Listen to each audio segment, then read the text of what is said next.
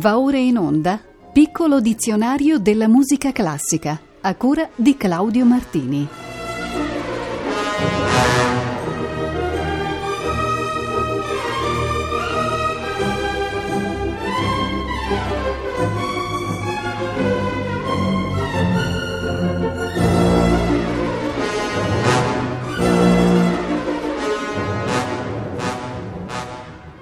Buonasera. Nella puntata precedente del piccolo dizionario abbiamo parlato in senso generale dell'opera. Oggi analizzeremo alcune specificazioni di questa forma, cominciando dall'opera ballet, genere di spettacolo musicale tipico della tradizione francese in cui i brani cantati si alternano a parti danzate. Soppressa la recitazione, si lasciava ampio spazio a elementi scenografici ed esornativi, fu in voga tra la fine del XVII e la metà del XVIII secolo e derivò dai divertissement che intervallano le tragedie liriche. Fu praticato da compositori del rango di Lully e Camprat, ma raggiunse l'apice con Rameau.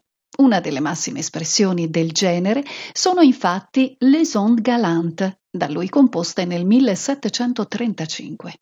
Eccovi le scene finali dedicate a quelli che venivano chiamati le sauvage, i selvaggi.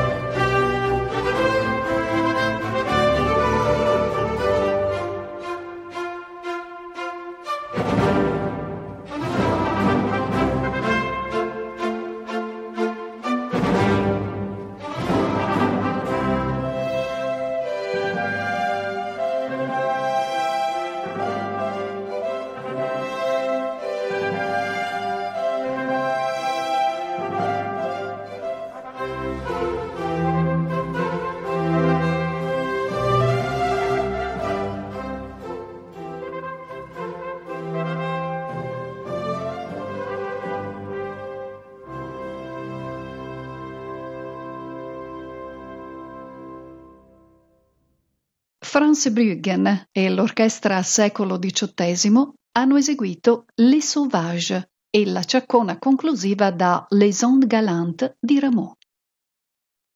Ancora un termine francese per l'opéra bouffe, genere di tardo XIX secolo. Ne furono prodotti molti presso il Théâtre des Bouffes Parisiens, che ha dato il nome al modulo.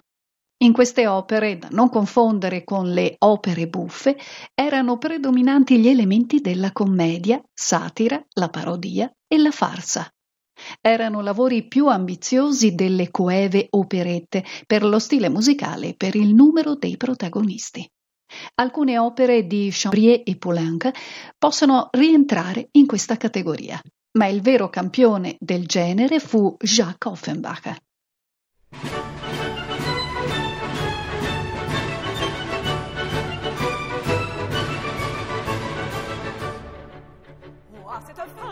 Le régiment de la grande duchesse. Quand l'ennemi fait l'impertinent à tout, mais tu faut voir toi mais sans presse. C'est vrai que les hussards ont du bon et que c'est un aimable escadron. Avec sa crinière dans cadeau à l'être comme il faut. Oh, c'est donc que les artilleurs ont des hommes coups de valeur. Mais rien ne vaut malgré tout ça, les beaux régimes, que voilà.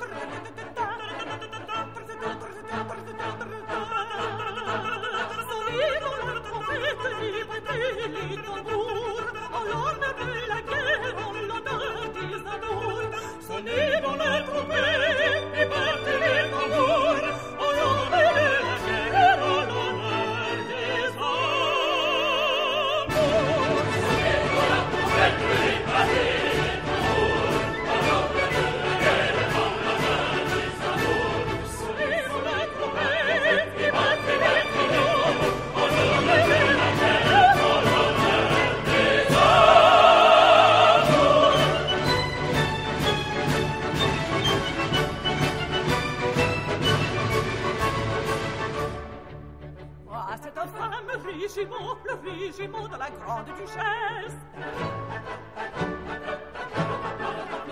Il a l'honneur pour sentiment et la victoire il a ça pour maîtresse.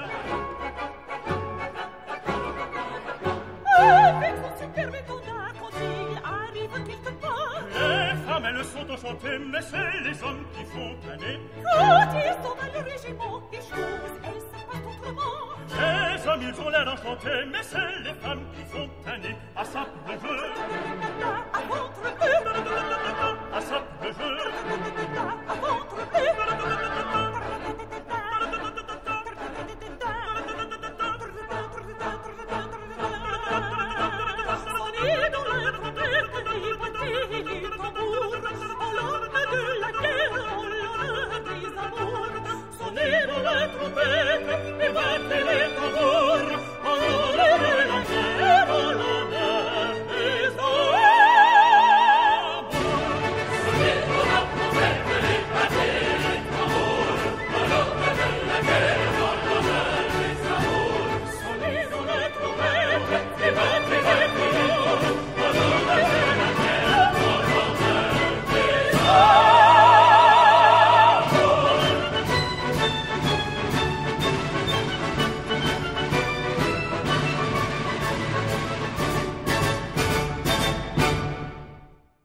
La Grande Duchesse di Gerolstein di Offenbach. Ah, c'est un fameux régiment. Con Felicity Lott, soprano. Mark Minkowski ha diretto Les Musiciens du Louvre e il suo coro. Siamo adesso nuovamente nel vocabolario italiano per parlare di opera buffa o opera comica. I due termini, non del tutto identici, identificano comunque insieme una forma di commedia per musica nata nel Seicento. Qui personaggi di medio e basso rango agivano in un contesto più o meno contemporaneo a quello del pubblico, diversamente dal dramma per musica che raccontava storie della mitologia o dell'epica cavalleresca. Le trame si basavano su intrighi amorosi di tono sentimentale, avventuroso o comico. La scenografia, ridotta all'essenziale, non prevedeva complessi macchinari per i cambi di scena, lussuosi costumi e azioni coreutiche. Verso la fine del XVIII secolo, addirittura l'opera buffa sopravanzò in Italia l'opera seria. Ascoltiamo da La serva padrona di Giovan Battista Pergolesi il duetto finale.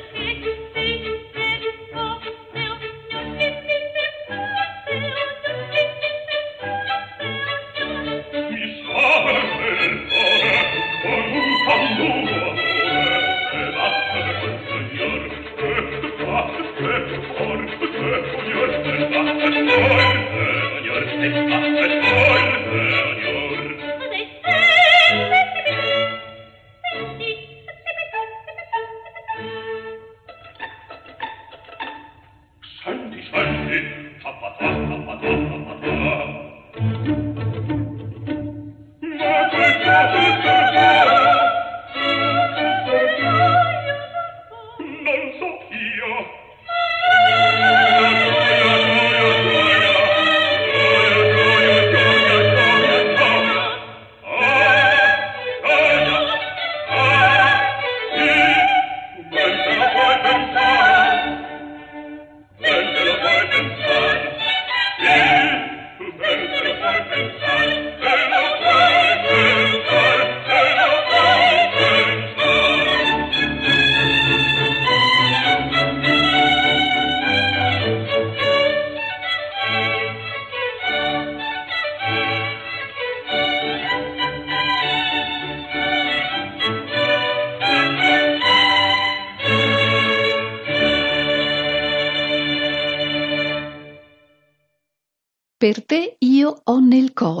dalla serva padrona, Angelica Tuccari soprano e Sergio Bruscantini baritono. L'orchestra della RAI di Milano era diretta da Alfredo Simonetto. C'è in Francia un termine simile, opéra comique, che però intende un genere di opera che conteneva dialoghi parlati. Esso derivò dal vaudeville del Théâtre de la Foire e in misura minore dal teatro della Comédie Italienne. Attirò molti amanti della musica che erano stufi del carattere troppo formale e soffocante dell'opera tradizionale. Nonostante il nome, essa non era necessariamente di argomento comico o leggero, tanto che anche la Medea di Cherubini o la Carmen di Bizet furono definite così per la presenza di dialoghi non cantati. Gli interpreti più autentici sono François-André Danican Philidor, Grétry e successivamente Boieldieu, Aubert e Adam. Ascoltiamo Boieldieu.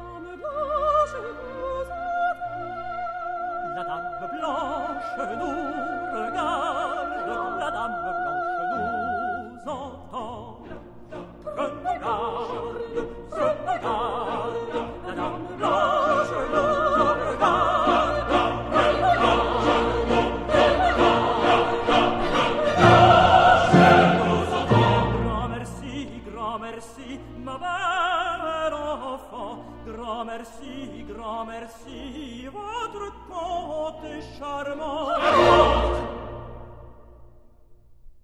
La dame blanche vous regarde, la dame blanche me regarde, moi. Elle nous entend. Nous entend. Elle nous regarde. La dame blanche nous entend. Nous entend. Ah, ah.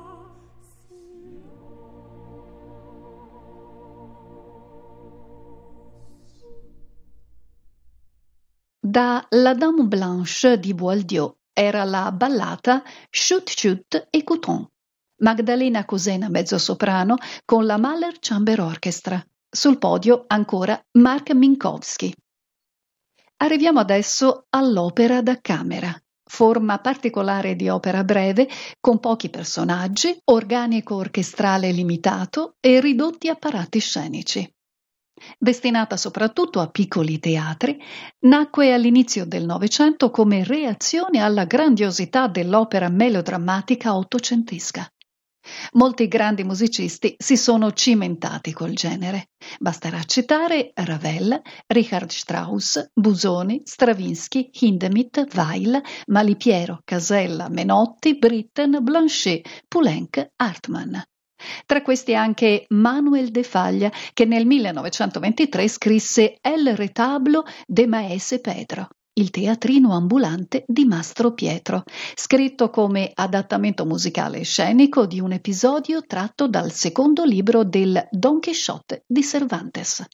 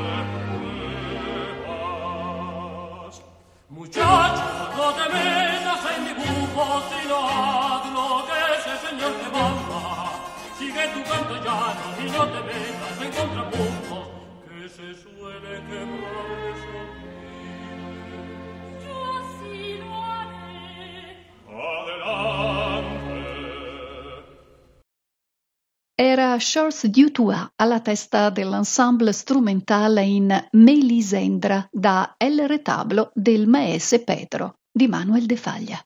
Il soprano era Anna Higuera Aragon, tenore Tomás Carrera e basso Manuel Pérez Bermúdez. Forma esasperata dell'opera da camera fu la cosiddetta opera minute, definizione di teatro musicale condensato nell'arco di tempo di 10 minuti al massimo. Erano lavori inseriti nel filone creativo del Novecento, che ricercava la massima concisione espressiva e rifiutava ogni ridondanza formale e di contenuto. A questa forma hanno dedicato il loro impegno musicisti come Rota, Berio, Piragallo e Milot. In scaletta c'è La délivrance de Thésée, la liberazione di Teseo di Milot. Tutta un'opera in poco più di sette minuti.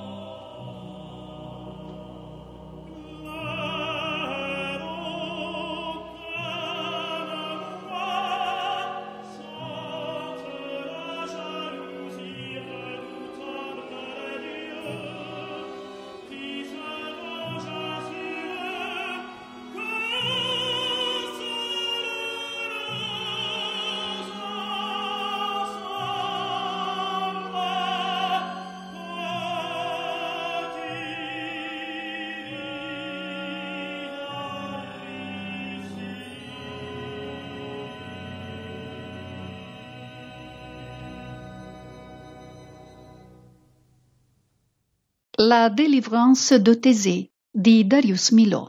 L'ensemble Ars Nova era diretto da Alexandre Siranossian. Parliamo adesso dell'opera riformata, definizione riferita ai lavori creati da Gluck nel tentativo di rinnovare l'opera seria italiana del Settecento, insieme al librettista Ranieri de Calzabigi. La riforma si scagliava contro tutti quegli abusi che hanno per troppo tempo deformato l'opera italiana e reso ridicolo e seccante quello che era il più splendido degli spettacoli. L'obiettivo era ricondurre la musica al suo vero compito di servire la poesia per mezzo della sua espressione e di seguire le situazioni dell'intreccio senza interrompere l'azione o soffocarla sotto inutile superfluità di ornamenti. Possiamo trovare il nucleo centrale della riforma glucchiana in una sua celebre opera del 1762, L'Orfeo ed Euridice. Bellissima è l'aria Che farò senza Euridice.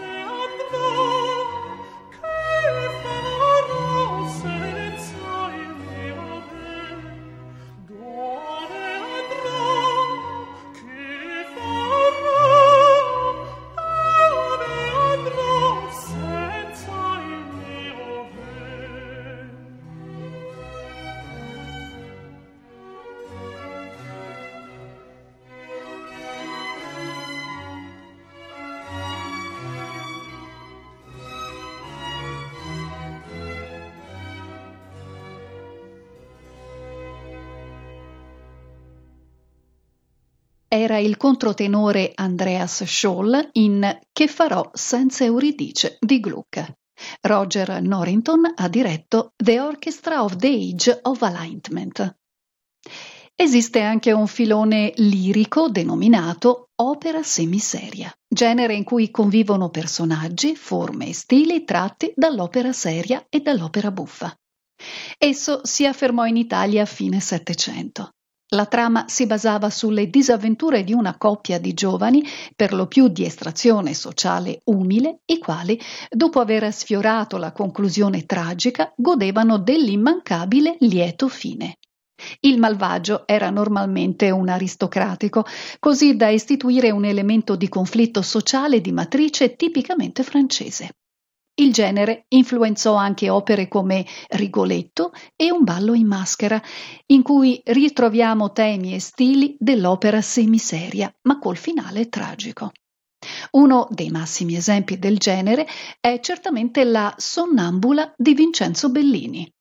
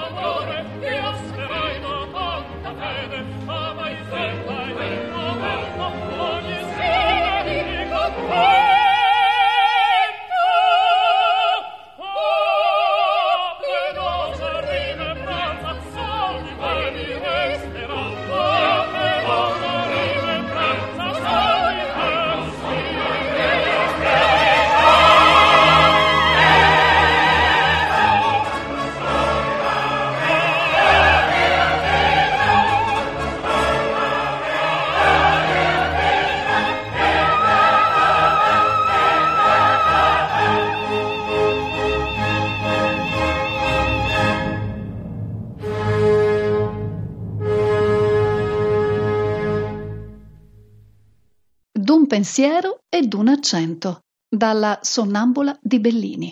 Antonino Votto dirigeva orchestra e coro del Teatro alla Scala e le splendide voci di Maria Callas, Nicola Monti, Fiorenza Cossotto e Giuseppe Moresi. Chiudiamo in bellezza con l'opera seria, uno dei generi più noti dell'opera italiana. I suoi temi erano il dramma e le passioni umane, con storie e personaggi tratti dai miti greci e dalla storia antica o medievale. Il pubblico di riferimento era prevalentemente nobiliare e cortigiano. Il suo momento di maggiore diffusione e splendore si colloca negli anni che vanno dal 1720 al 1770. Costruita su libretti strutturati secondo il modello messo a punto da Zeno e Metastasio, era allestita sui palcoscenici italiani ed europei, soprattutto d'Inghilterra, Austria e Germania. Uno dei maggiori compositori di opere serie è stato Georg Friedrich Händel e uno degli esempi più chiari è il suo Giulio Cesare in Egitto.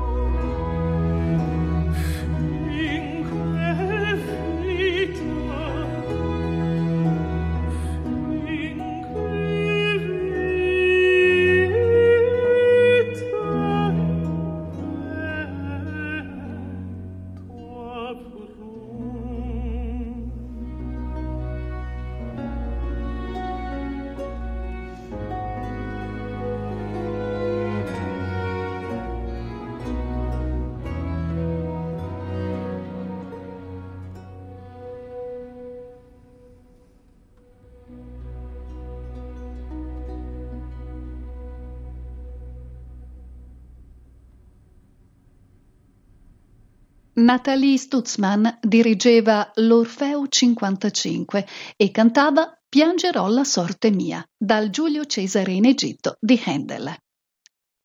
La prossima puntata del piccolo dizionario, la numero 162, si terrà martedì 7 luglio, sempre alle 18.40.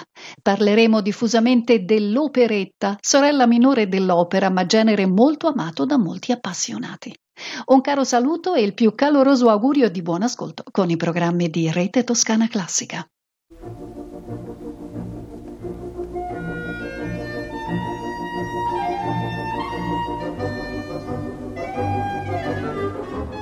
Abbiamo trasmesso Piccolo dizionario della musica classica a cura di Claudio Martini.